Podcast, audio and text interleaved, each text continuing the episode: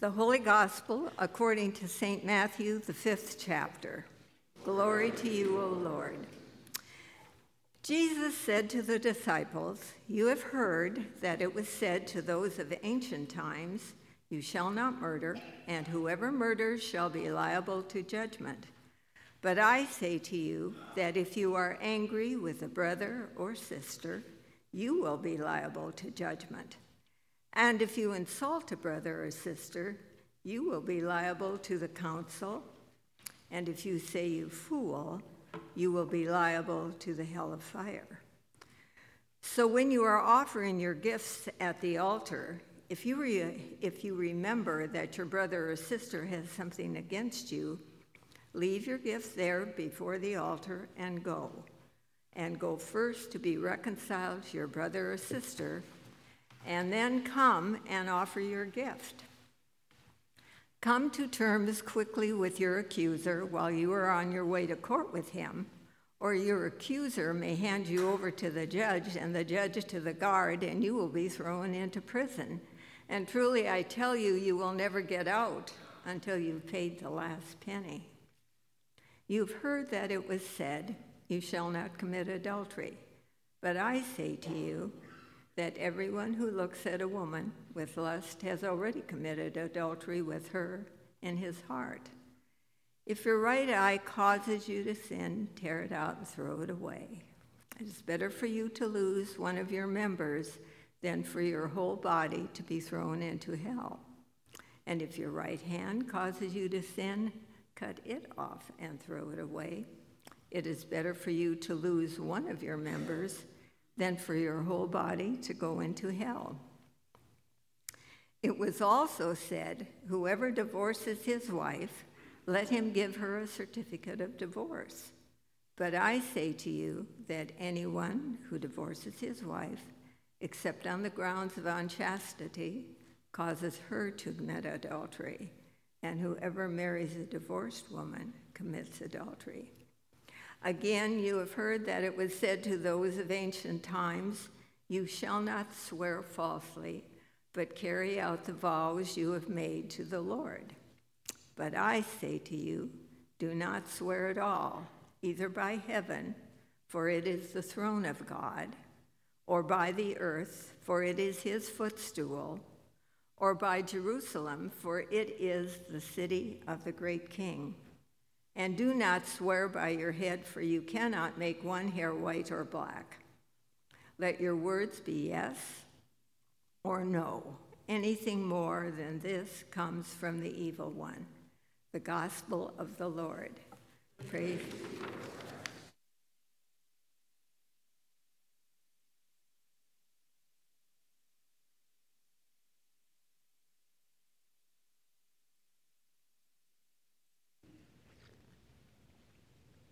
Well, that wasn't a very fun gospel.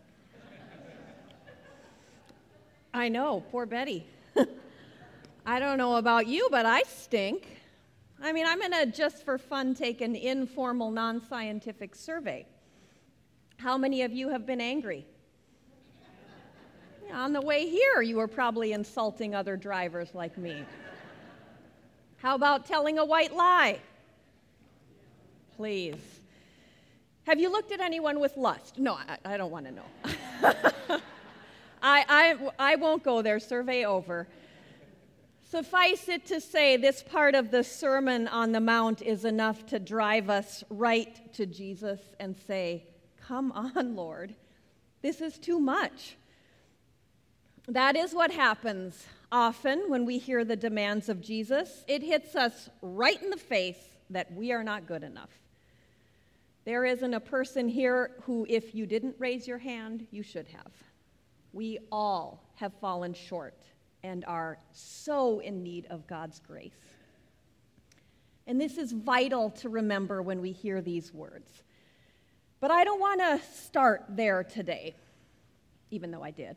I want to start with some of the really radical things I think Jesus is doing in these verses. And for one thing, he is saying something really radical about God. Now, there are a lot of ways people look at God. In Jesus' time, the time of the Greek and Roman gods, the gods saw humans as simply their playthings. I think today, some people see God as maybe a spiritual guide or maybe the director of divine karma or maybe a mean old judge sitting up there telling us not to do all the fun stuff. But Jesus, first of all, lets us know that he is God. You have heard it said by God, actually, do not murder, but I say to you, if you're angry, you're liable to judgment. Jesus is saying, I am God here with you. And then he takes the commandments and he shows us why they matter. I mean, why does God even care about all this stuff? Let's tackle that first section. You've heard it say, don't murder, but I say, don't be angry. Don't insult. Don't even say, you fool. And he uses all this hyperbole about where it's going to get us when we do these things. And I think what Jesus is saying that it isn't enough just to refrain from murder if you're part of God's family.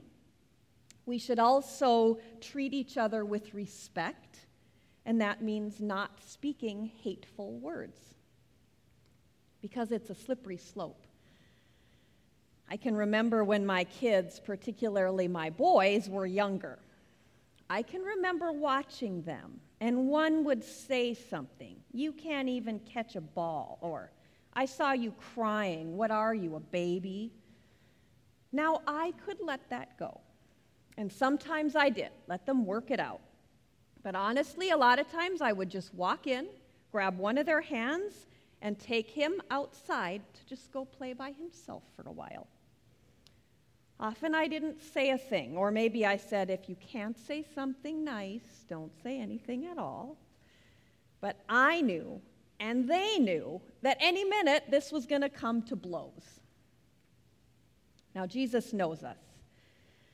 And I'm not talking about the good anger, you know, the kind of anger that can motivate you to right a wrong in the world. I mean that anger that is directed at your family or your friends or your neighbors that festers. Pretty soon it's all you can think about. And while you might not actually kill anyone, what you're doing is harming the community and it's keeping you from good relationships. And in these verses, we learn that God isn't one of those gods who doesn't really care. He's just a judgy old man up in heaven. God cares deeply about our relationships with each other. You've heard it said, You shall not commit adultery, but I say, don't even look at someone with lust. Again, I think Jesus is doing what he's doing is acknowledging a slippery slope and warning us. It isn't enough just to avoid physically committing adultery.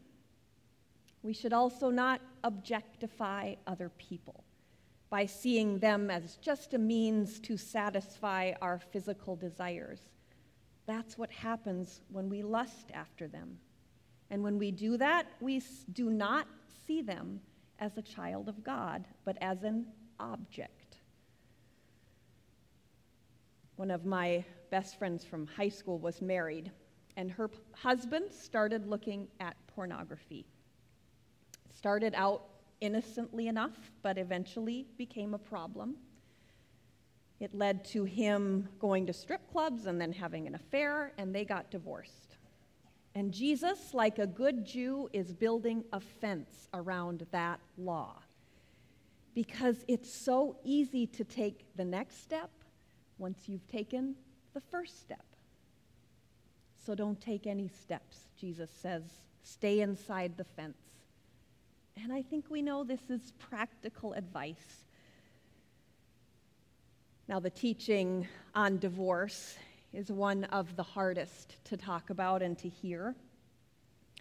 I know there is not a divorced person in here who does not know fully how hard divorce is. And I know from talking to many couples that it is rarely, if ever, an easy decision.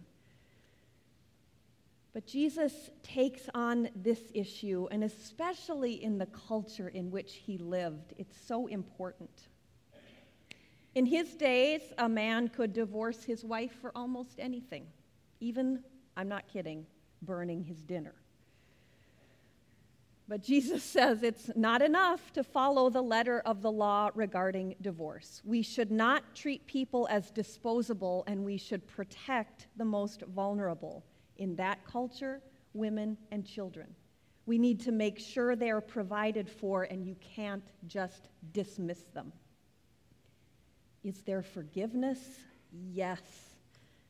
More love and forgiveness than we could ever hope for. But does Jesus want us to preserve relationships, if at all possible, as long as there isn't abuse? Yes.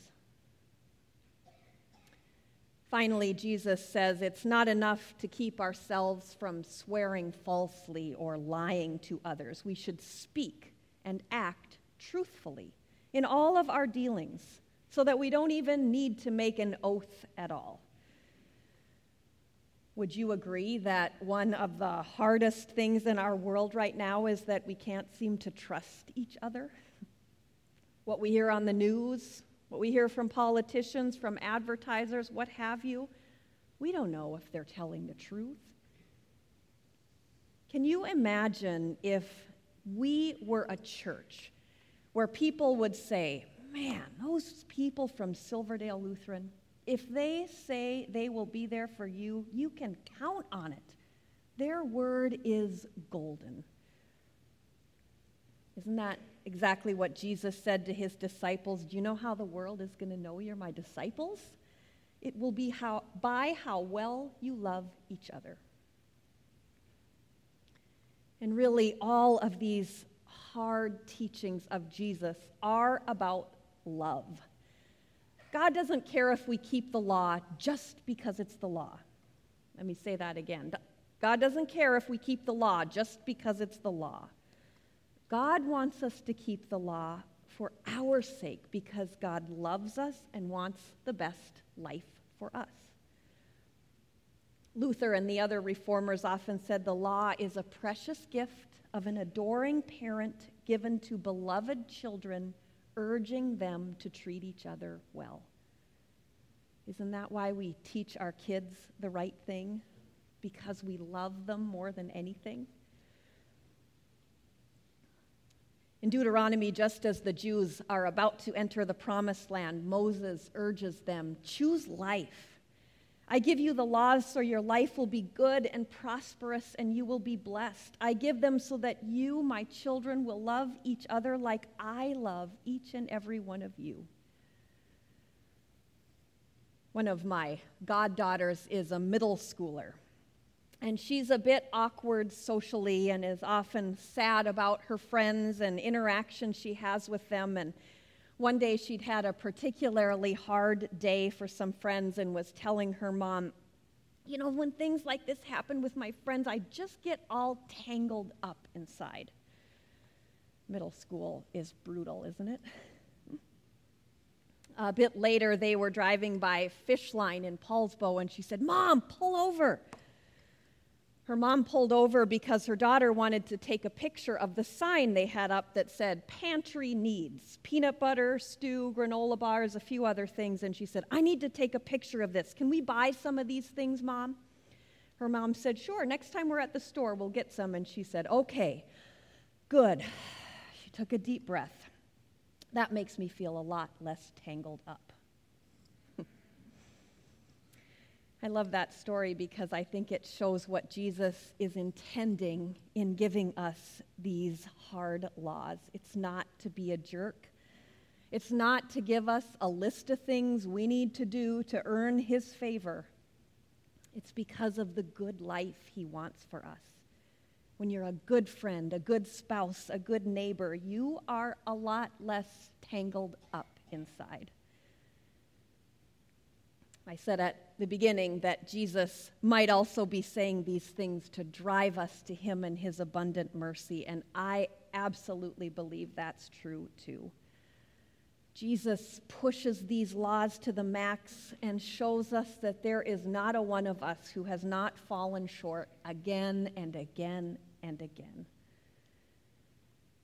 I love in that Deuteronomy lesson how many times the word today is used. Choose life today. I'm commanding you today because each day we get a new chance not to use the law as a checklist. No adultery today? Check. No murder today? Check. No. Jesus wants us to look beyond the law and see its goal and its end the life and health of us and our neighbors. One last story. A dear friend of mine is five years post bone marrow transplant for her cancer, six years post diagnosis. And the years have been hard. She has a husband and a daughter, and she's been desperate for more time with them. Will I make it to middle school? Will I make it to graduation? Will I make it to 50? She is one of my friends who we often choose a word for the year instead of a New Year's resolution. And this year, her word was two words get to. She said she's had so many years of have to, have to do this treatment, have to take in every moment with my daughter I can. So I'm going to flip it. I get to. Each day is a gift, and I get to take a walk. I get to pick up my daughter from school. I get to go to a movie with my husband. I get to. And I think that's exactly what Jesus wants for you too. Not for you to go home today and feel terrible about all the ways you don't measure up, all the things you have to do Jesus loves you so dearly, so completely, and living in that covenant with God, we get to see each other and treat each other as the beloved children of God we all are. We get to live in God's love. We get to live in God's light. We get to love one another as God first loved us. So I pray that the words of my mouth and the meditations of all of our hearts would be held in the love of our precious Savior Jesus. Amen.